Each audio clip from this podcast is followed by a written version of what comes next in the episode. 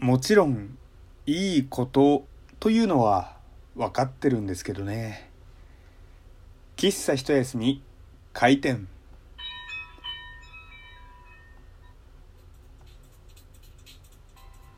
はい皆様ごきげんよう。喫茶一休みゆうさとでございます。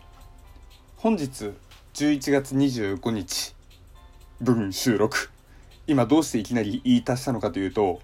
今この収録している時間何時かなって見たらすでに11月26日0時10分となっていたので日付をまたいでいましたというね。ただ一応僕の起きてる時間的には11月25日の収録分というところでございます。なので配信されるのは26日の0時半とかではございますが一応11月25日分というね、えー、喫茶一休みではあるあるのこの深夜帯での配信となっております。今日ですねご飯食べに行ったんですよ。まあご飯は誰でも誰でも食べるわなっていう感じなんですけどあの知り合いとご飯食べに行ったんですね。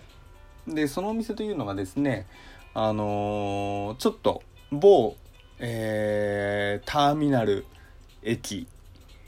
から徒歩圏内結構徒歩5分10分で行けるけれどもちょっと道が奥まったところだったんですよ。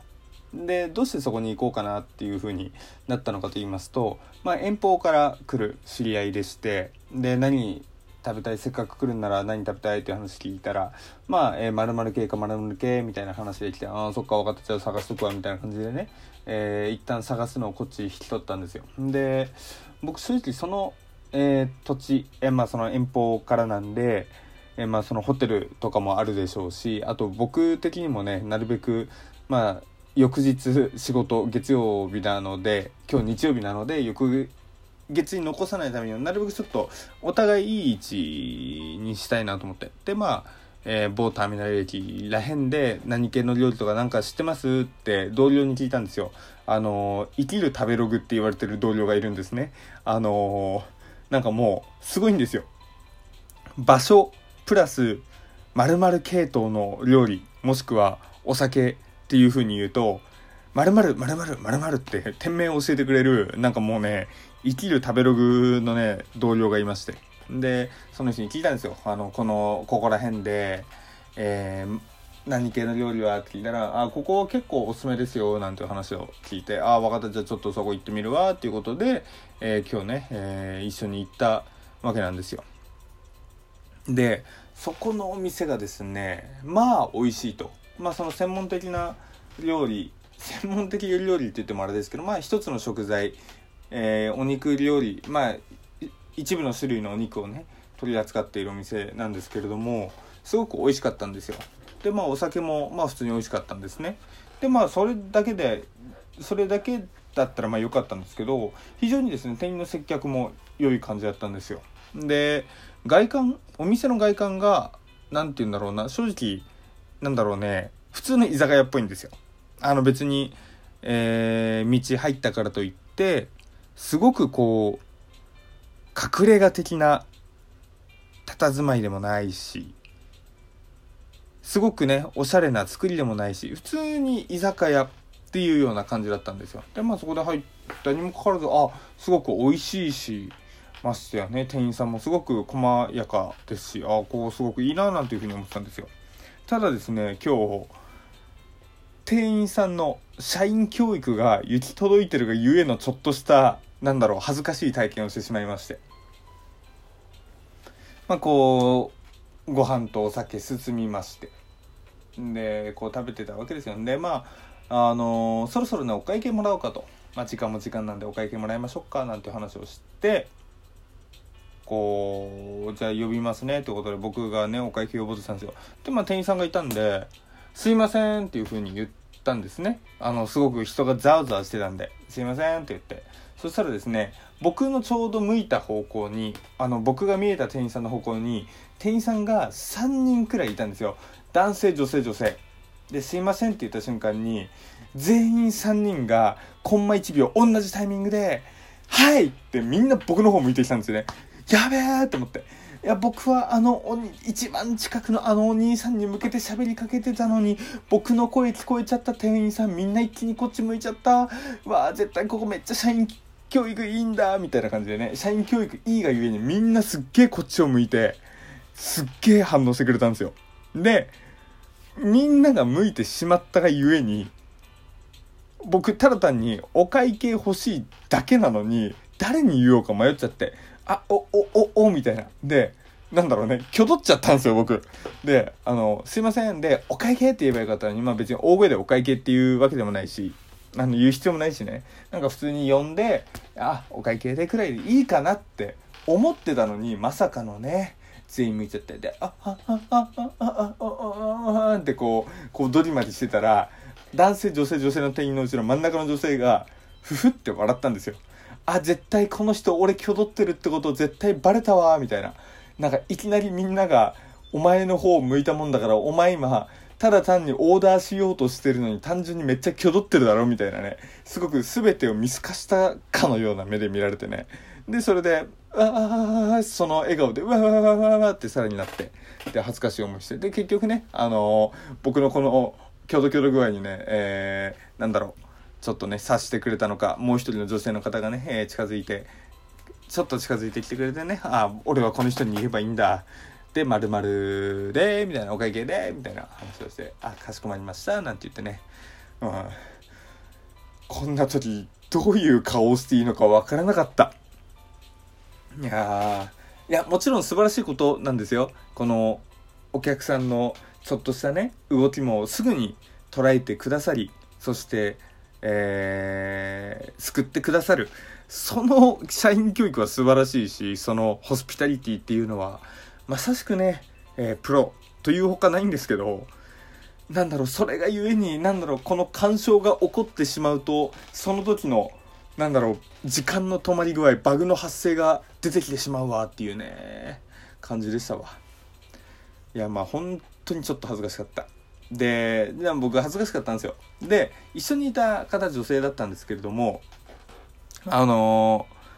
ー、別にその方はその僕の状態を見てるわけじゃないんですよ。あの